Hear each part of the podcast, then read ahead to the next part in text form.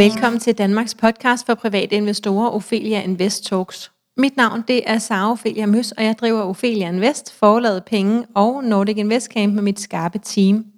Vores mission det er at skabe rum for læring, og vores vision det er, at alle danskere ved, at investeringer på bordet, hvis vi altså vil det. Strukturen er, at vi udkommer ugentlig i cirka 30 minutter hver fredag, og vores hovedsponsorer det er Almindelig Brand og Spotlight Stock Market. I dag skal vi kigge lidt på øh, psykologi på aktiemarkedet, eller psykologi og aktiemarkedet. Og øhm, jeg, har, øh, jeg har tænkt mig at læse øh, det kapitel op, som handler om det fra min øh, bog, Den lille guide til investering. Så hvis du allerede har bogen og ikke har givet at læse det kapitel, så kommer det altså nu. Og hvis du ikke har bogen, så kan du vide, at det her kapitel det er et af dem, du vil finde i bogen. Godt, så introduktion. I kraft af, at det er vores hjerne, der træffer beslutninger om investeringer, og i det vores hjerne lidt bliver distraheret, så er det i en bog som denne her oplagt også at komme ind på de mekanismer, der kan give os bevidste eller ubevidste udfordringer i håndteringen af vores privatøkonomi, opsparing og investeringer. Alle overskrifterne, som jeg kommer igennem, de er oversat til dansk, øhm, men jeg siger også de engelske termer, og hvis du vil researche yderligere, så kan du med fordel søge videre på netop de engelske termer, så finder du meget mere. Først en gennemgang af de overordnede hovedbegreber på feltet adfærdspsykologi, adfærdsøkonomi og finansiel adfærd. Adfærdspsykologi på engelsk behavioral science. Behavioral science, eller adfærdspsykologien, som det hedder på dansk, er en gren inden for videnskaben, der omhandler den menneskelige adfærd og menneskets observerbare handlinger. Det fluen på væggen kan se. Videnskaben søger at generalisere om menneskelig adfærd i samfundet. Adfærdsøkonomi, behavioral economics på engelsk. Behavioral economics, der trækker på både adfærdspsykologien og den økonomiske videnskab, er en metode, der benyttes til økonomisk analyse i undersøgelsen af menneskers adfærd. Ifølge mere konventionel økonomisk teori skulle vi mennesker være i stand til at undertrykke vores egne følelser samt den påvirkning fra det sociale liv, der er omkring os. Hvorefter vi så skulle kunne foretage de her rationelle beslutninger. Tilhængere af behavioral economics mener omvendt, at fordi vi mennesker er følelsesmæssige væsener, og som nævnt let lader os distrahere, træffer vi ustandslige irrationelle beslutninger, der ikke nødvendigvis er i vores egen bedste interesse, eller følger de økonomiske modellers forudsigelser. Vores adfærd vil i sidste ende være underlagt følelser og sociale påvirkninger, som udmyndter sig i kognitive bias. Dem kommer vi til længere nede.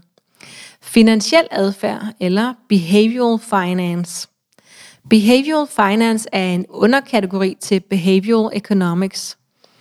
Nu kommer der to navne, og dem siger jeg muligvis forkert, men Daniel Kahneman og Amos Tversky anses af mange for at være ophavsmænd til behavioral finance. Denne søger at forklare, hvorfor vi som investorer træffer de beslutninger, vi gør, når vi er færdes på aktiemarkedet. Nærmere bestemt betegner behavioral finance forskellige psykologiske forstyrrelser, som vi mennesker har. Disse bias eller mentale genveje har deres plads og formål i naturen, men fører til irrationelle investeringsbeslutninger. Denne forståelse giver kollektivt en god forklaring på, hvorfor bobler, for eksempel boligbobler og panik forekommer. Også investorer og porteføljeforvaltere har en interesse i at forstå behavioral finance, ikke kun for at udnytte aktie- og obligationsmarkedets fluktuationer, men også for at være mere bevidste om vores egne beslutningsprocesser. Inden for behavioral finance antages det, at både vi som investorer samt markedet systematisk påvirkes af de informationer, der florerer.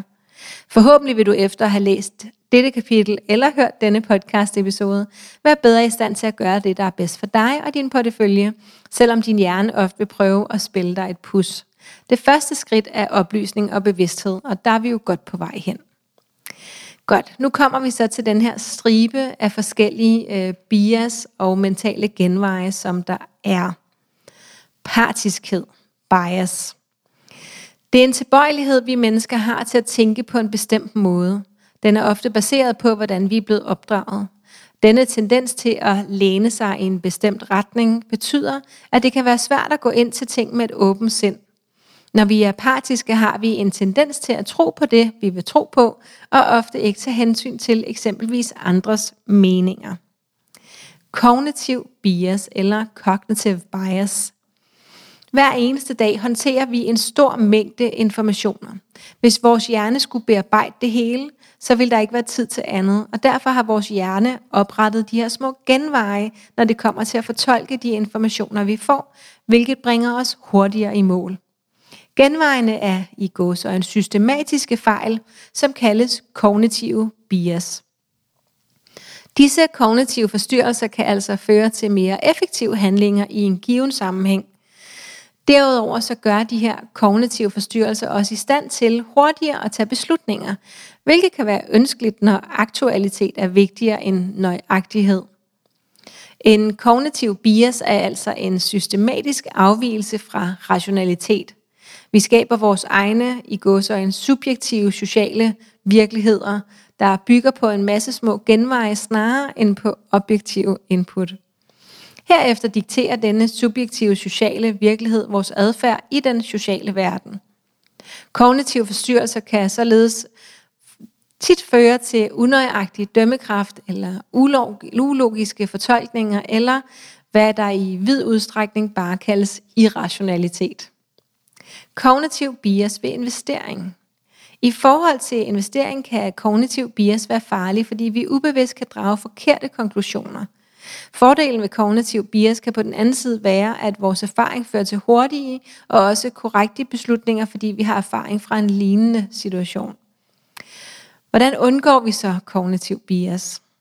Som vi også vil komme ind på øh, under mange af de andre overskrifter i, øh, i det her kapitel i bogen, så kan det være fordelagtigt at drøfte dine tanker med ligesindede.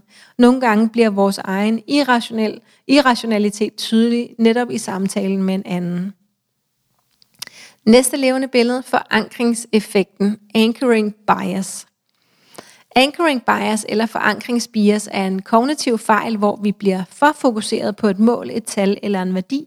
Som regel det første, der falder os ind, som for eksempel en forventet pris. Konceptet at forankre refererer altså til vores tendens til at fokusere vores tanker omkring et referencepunkt, uanset om det har nogen logisk relevans i forhold til omdrejningspunktet for vores tanker. Forankring ved investering. Anchoring er et fænomen, der også finder sted i den finansielle verden. Vi investorer baserer nogle gange vores beslutninger på irrelevante tal og statistikker. For eksempel investerer nogle af os i aktier i selskaber, der er faldet betydelig værdi i løbet af kort tid. Vi er sandsynligvis forankret i et nyligt højdepunkt for aktieværdien, og derfor tænker vi, at aktiens kursfald udgør en mulighed for at købe aktien til en i går så en nedsat pris. Selvom det er rigtigt, at fald i, den samlede, i det samlede marked kan medføre, at nogle aktier falder betydelige i værdi uden begrundelse, hvilket gør det muligt for os som investorer at udnytte den her kortsigtede volatilitet eller udsving, er det måske mere sandsynligt, at en aktie, der er faldet i værdi på den her måde, har ændret sig i dens underliggende fundamentaler. Eksempel. Prøv øh, for eksempel at forestille dig, at Jensens Shipping AS lavede et flot overskud sidste år hvilket bidrog til en kursstigning fra 10 kroner til 50 kroner. I de seneste uger har en af selskabets store kunder, som bidrog til 50% af omsætningen i selskabet, besluttet ikke at forny deres indkøbsaftale med Jensens Shipping AS. Som følge heraf falder aktiekursen fra 50 kroner til 25 kroner. Investorer, der er forankret til den forrige høje pris på 50 kroner, kan fejlagtigt tro, at aktien er voldsomt undervurderet. I dette tilfælde sælges Jensens Shipping AS dog ikke med rabat. Tværtimod afspejler faldet i aktieværdien en ændring i fundamentalerne. I dette tilfælde tab af indtægter fra en større kunde. Investorer, der køber aktien til kurs 25 kroner i den tro, at aktien reelt er værdisat til 50 kroner, er således ofre for denne her forankringseffekt. Hvordan undgår vi forankring? Den bedste måde at undgå forankring i din investeringspraksis er ved at engagere dig i en relativt stringent kritisk tænkning. Det er nemlig bedst at være meget bevidst og forsigtig med de tal, som vi bruger til at vurdere en akties potentiale. De mest succesrige investorer vurderer hvert firma ud fra en række perspektiver, frem for blot at basere deres beslutninger på en eller to oplysninger, for at få det mest korrekte billede af selskabet og aktiens gældende pris.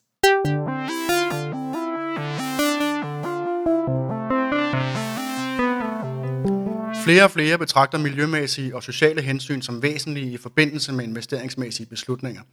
Vil du også have et godt afkast og gøre en forskel med dine investeringer? Hos Almindelig Brand Invest investerer vi i det, der gør verden bedre. Du kan søge efter Almindelig Brand Invest i din online investeringsløsning.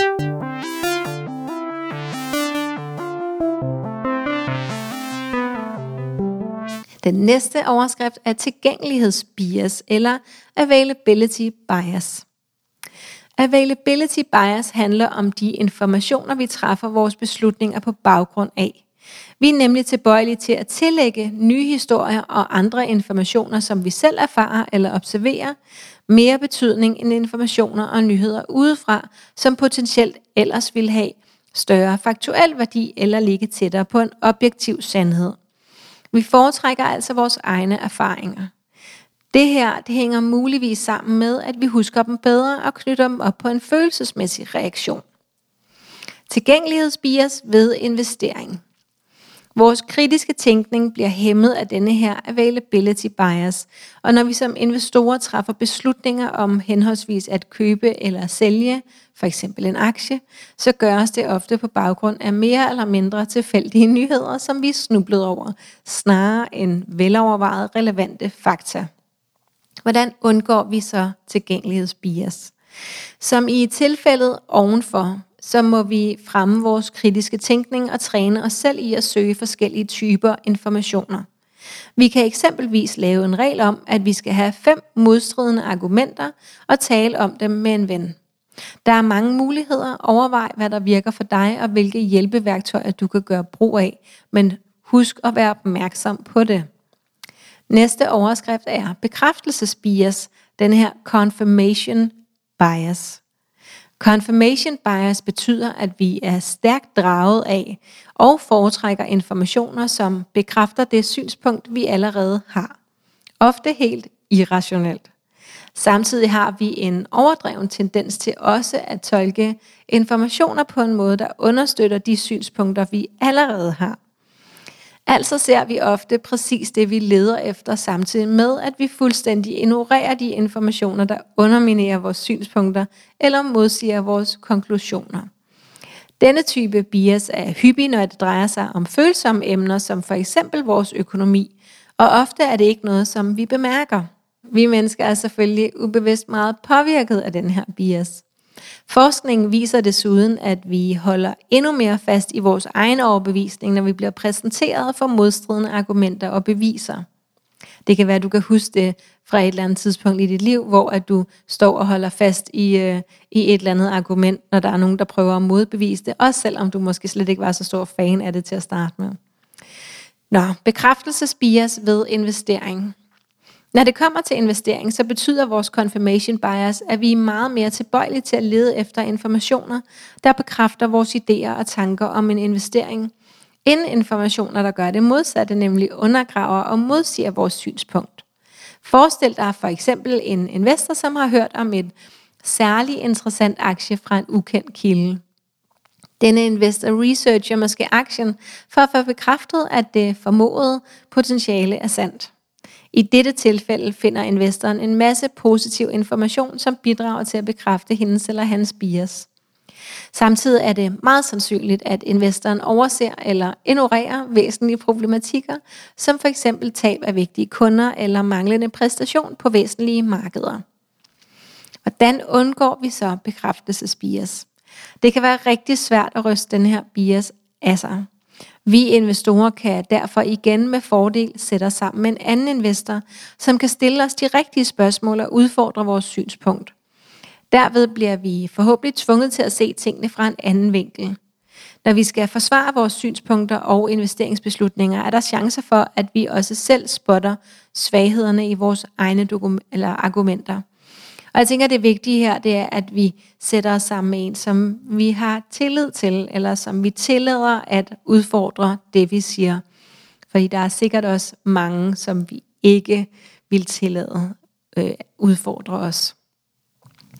Den næste, det er videns- og bagklogskabsbias, som på engelsk hedder Knowledge and Hindsight, hindsight Bias. I bagklogskabens klare lys, de ord har vi formentlig hørt eller tænkt mange gange i vores liv.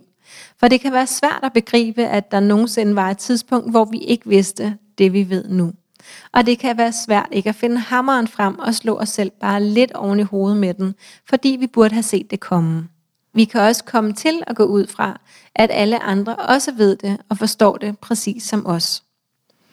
Videns- og bagklogskabsbias ved investering. Det kan godt være svært, når en aktie pludselig falder. Særligt hvis vi tidligere har tænkt, måske endda ved flere lejligheder, at vi burde sælge den her aktie. Her er det næsten umuligt ikke at finde hammeren frem.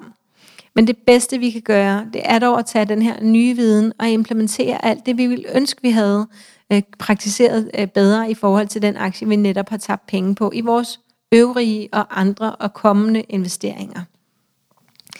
Det kan vi måske godt lige dvæle ved et øjeblik her i den her podcast episode, fordi jeg er sikker på, at der er mange af jer, som allerede var i aktiemarkedet inden de sidste par uger eller den sidste måned, øhm, der har tabt nogle penge. Og vi har jo ikke tabt, tabt dem, før vi har solgt dem. Men ikke desto mindre, så øh, ved jeg da fra mit eget vedkommende, at jeg havde en masse fonde, som jeg havde tænkt mig at rydde lidt op i. Og det tror jeg, jeg tænkte på første gang for et år siden. Men øhm, det er det der med at finde tid til det hele, og det er jo også fint nok, at de var i markedet og alt det der. Men øhm, ja, nu er det i hvert fald ikke lige nu, jeg kommer til at sælge. Måske kan du genkende det. Hvordan undgår vi videns- og bagklogskabsbias?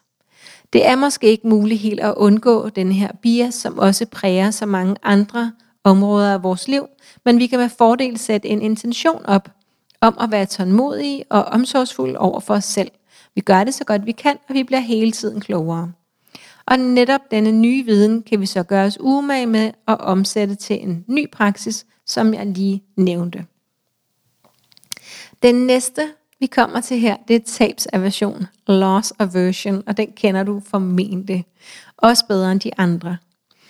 Tabsaversion refererer til den menneskelige tendens til at tillægge et tab større negativ værdi, end vi tillægger en tilsvarende gevinst positiv værdi. Der er formentlig meget få af os, der ligefrem nyder at tabe. Det betyder, at vi har en aversion mod at tabe. Det vil føles værre at miste 1000 kroner, end det vil føles rart at finde 1000 kroner. Faktisk skulle den psykologiske smerte ved at miste være dobbelt så stor som glæden ved at vinde. Da folk er mere villige til at tage risici for at undgå tab, kan tabsaversion forklare irrationel og tilsyneladende uhensigtsmæssig adfærd på aktiemarkedet. Hvis du har oplevet at have røde tal i depotet, eller at et af eller flere af dine værdipapirer er i minus, så vil du måske kunne genkende det her fænomen. Hvordan undgår vi tabsaversion? Det kan være meget svært at sælge en aktiepost med tab, hvilket også er en af grundene til, at nogen anbefaler, at vi noterer i en lille bog, hvorfor vi købte aktien eller værdipapiret, eller hvad det nu er, vi har erhvervet os, øhm, og også hvad der eventuelt skal til, før vi vil sælge den. Så kan vi læne os op af den version af os selv, der ikke havde følelser i klemmen.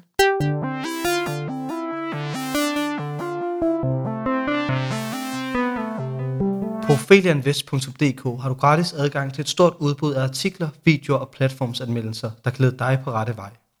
På hjemmesiden finder du også vores eventkalender, der holder dig opdateret på vores foredrag og events. På hjemmesiden kan du blive klogere på teknisk og fundamental analyse, og her har vi ligeledes fanen ugen, der gik, hvor du kan blive opdateret på aktiemarkedets seneste højdepunkter. Ophelia Invest, vi skaber rum for læring.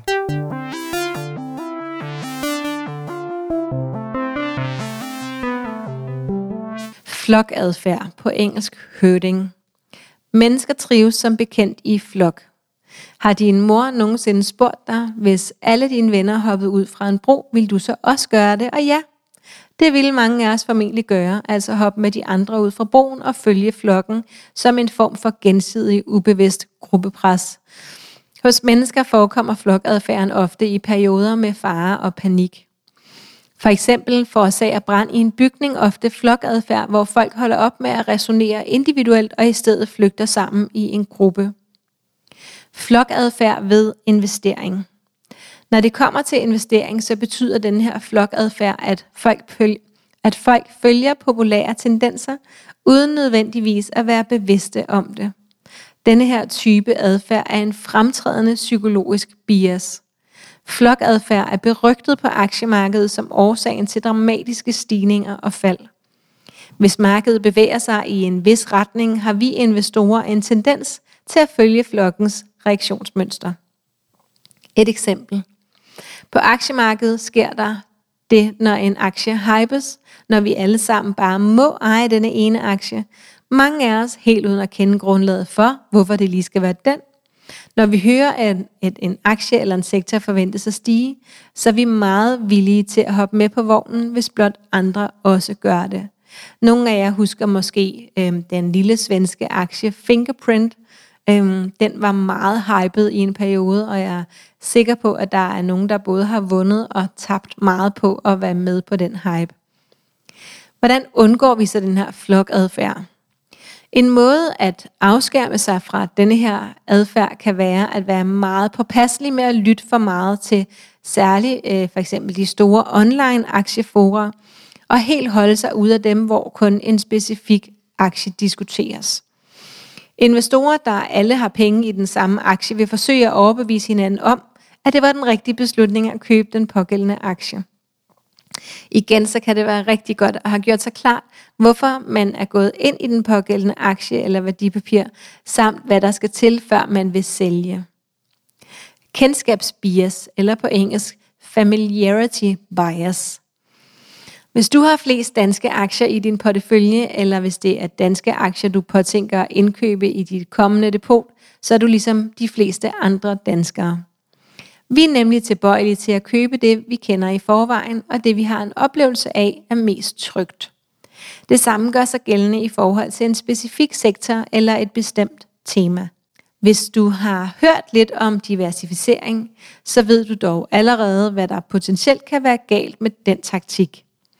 Det, der sænker vores samlede risikoniveau, er nemlig, hvorvidt vi i tilstrækkelig grad har spredt vores midler. Hvis vi vælger at gøre som økonomiprofessoren fra Copenhagen Business School og køber 10 store danske aktier, så lad det i det mindste være fra forskellige sektorer. Og forsøg eventuelt at sprede dig over tid også. Hvis du ikke ved så meget om det, der hedder dollar cost averaging, så, så har vi en video liggende om det på YouTube, ligesom vi har en artikel også om dollar cost averaging liggende på vores hjemmeside opheliainvest.dk. Kendskabsbias ved investering. Den samme bias kan komme i spil, hvis vi har hørt mange tale om en specifik aktie eller fond. Så kan vi være tilbøjelige til at købe den, selvom den ikke matcher vores risikoprofil. Eller den kan komme til udtryk i vores naturlige tilbøjelighed til at investere i en sektor, som vi også arbejder indenfor. Simpelthen fordi vi kender den, måske endda indgående, og derfor i en eller anden grad føler os som eksperter inden for netop denne sektor. Hvis uheldet skulle være ude, sådan rigtig ude, og sektoren oplever stor modgang, så kan man som eh, både investor og ansat være negativt eksponeret. Det vil sige, at aktierne kan blive mindre værd samtidig med, at man kan miste sit arbejde. Hvordan undgår vi kendskabsbias? En måde at, at undgå denne her kendskabsbias på er ved at være optaget af relevante faktorer som værdipapirets risikoniveau, din samlede eksponering i den her sektor, geografi eller selskabsstørrelse, samt din overordnede strategi, frem for at forholde dig til, om du har et indgående kendskab til den her virksomhed eller sektor i forvejen. Du kan eventuelt overveje, om du vil købe den samme aktie med de egenskaber, den besidder, hvis den havde et andet navn og kom fra et andet land. Uvidsheds- og risikoaversion eller ambiguity and risk aversion. Dette koncept forstås glimrende ved det engelske ordsprog Better the devil you know than the devil you don't. I beslutningsteori og økonomi er det at undgå det uvisse udtryk for en præference for en kendt risiko frem for en ukendt risiko. En person, som ikke kan lide uvidshed, vil hellere vælge et alternativ, hvor sandsynligheden for udfaldet er kendt, frem for et alternativ, hvor sandsynligheden for udfaldet er ukendt. Ved risikable begivenheder, så kan vi foretage en beregning og gøre os nogle overvejelser i forhold til udfaldet. Vi kan afveje, hvad sandsynligheden er for det ene og det andet udfald. Denne mulighed har vi ikke ved begivenheder, hvor udfaldet er helt ukendt, og det kan gøre os ekstra utrygge. Hvordan kommer det her så i spil, når vi investerer? Den naturlige modvilje, mange af os har mod at løbe risici, kan forklare, hvorfor mange af os har ønsket at investere i mange år uden at handle på det. Og her taler jeg også om mig selv. Vi kender ikke feltet, fordi det for de fleste af os ikke er en naturlig del af hverdagen.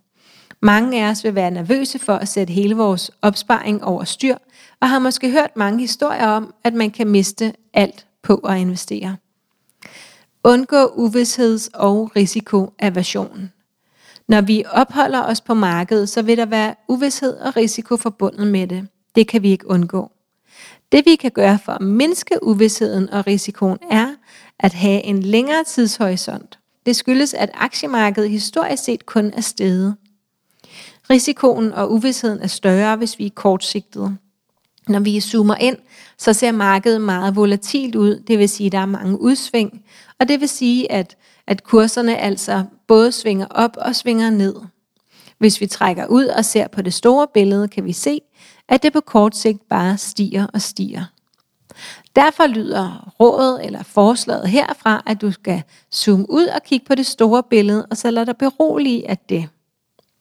Optimisme og pessimisme bias. Det er modsat flere af de ovenfor nævnte et bias, der er lidt mere håndgribeligt. Optimisme og pessimisme bias ved investering. Hvis vi er i godt humør, så kan vi let komme til at overvurdere den sandsynlighed, der er for, at en investering falder ud til vores fordel. Ligeledes kan vi, når vi er i dårlig humør, komme til at tro, at en investering er værre, end den er. Det sidste scenarie er måske ikke så slemt, men ved det første kan vi potentielt komme til at lave en rigtig uhensigtsmæssig investering. Og hvordan undgår vi så det? Vær opmærksom på dit humør, når du sidder med dine investeringer, og lad eventuelt den endelige beslutning vente, til du i en længere periode har tænkt, at det var den rigtige beslutning. Perioden kan være timer, dage, uger eller måneder, lidt afhængig af din handelsfrekvens, og måske også din, den øh, hvad hedder det, hastighed, som dit humør svinger i.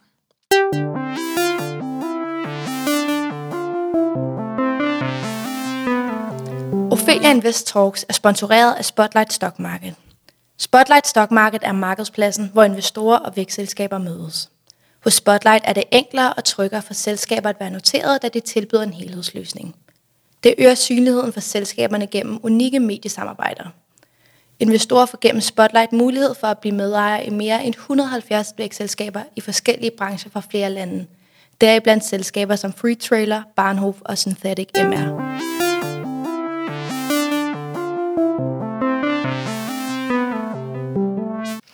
Så kommer vi til hvis og så fremt effekten, som har det øh, flotte engelske navn The Dunning-Kruger-effekt. Inden for den videnskabelige verden har man gerne en tilbøjelighed til at sige hvis og så fremt. Det gør man, fordi jo mere man ved, desto mere ved man også, at man ikke ved. Simpelthen fordi man med mere viden får et bedre overblik over et felt og kan se alle de områder, som man i parentes endnu ikke ved noget eller alt om. Hvis man derimod ikke ved så meget om et felt, så kan man have en tilbøjelighed til at simplificere feltet og komme til at antage, at man ved rigtig meget om det. Simpelthen fordi man ikke har forstået feltet i dybden, i parentes endnu. Hvis og så fremt effekten ved investering.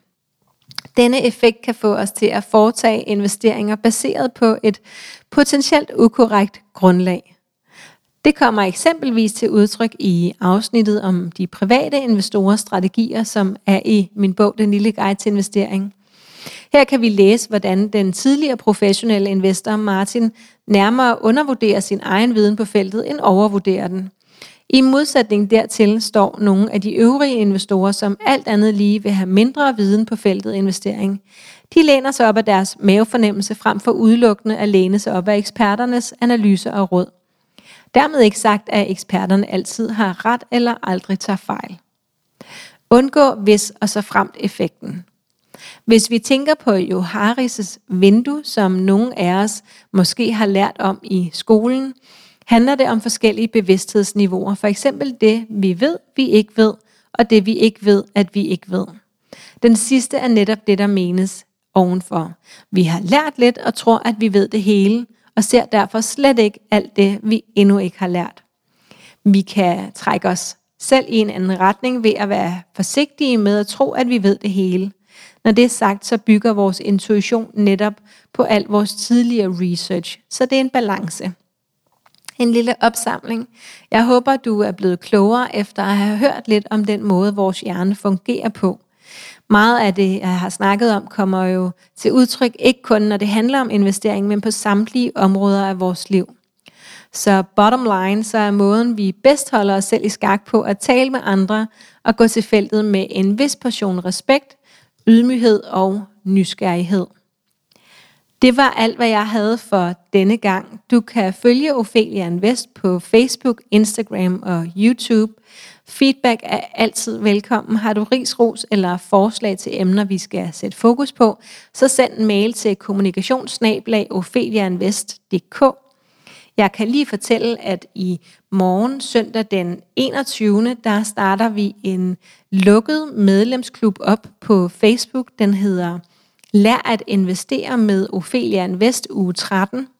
Hver aften kl. 8-9, så øh, kan du følge med i en live session, hvor at jeg gennemgår hele mit øh, foredrag, som, som jeg turnerer rundt i Danmark med, der hedder Lær at investere. Så hele det foredrag, det går vi igennem, ligesom vi øh, gennemgår de tre øh, platforme, altså børsmalere, øh, Nordnet, øh, Saxo Investor og Deschio. Vi kommer også til at sætte fokus på tre temaer, både defensive aktier og guld og porteføljeopbygning. Der er en hel masse extras derinde. Det var egentlig kun meningen, at vi skulle have haft 100 med i gruppen, men øhm, mens jeg lå og sov, så kom meget mere end 100 til at tilmelde sig. Øhm, så da jeg vågnede op, så var, var der allerede over 100.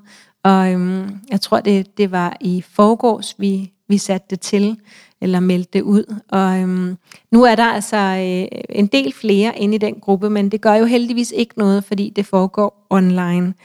Hver dag er der også en spørgetråd, hvor at man kan stille alle sine spørgsmål og få svar hurtigt.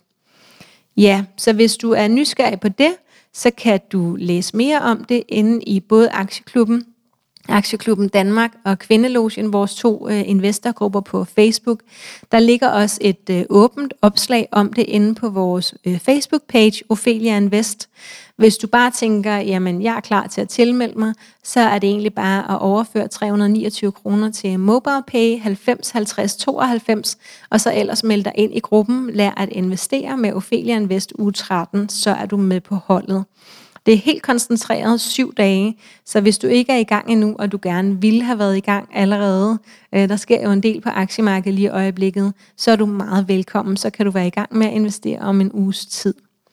Så er der vist bare tilbage at sige tusind tak, fordi du lyttede med.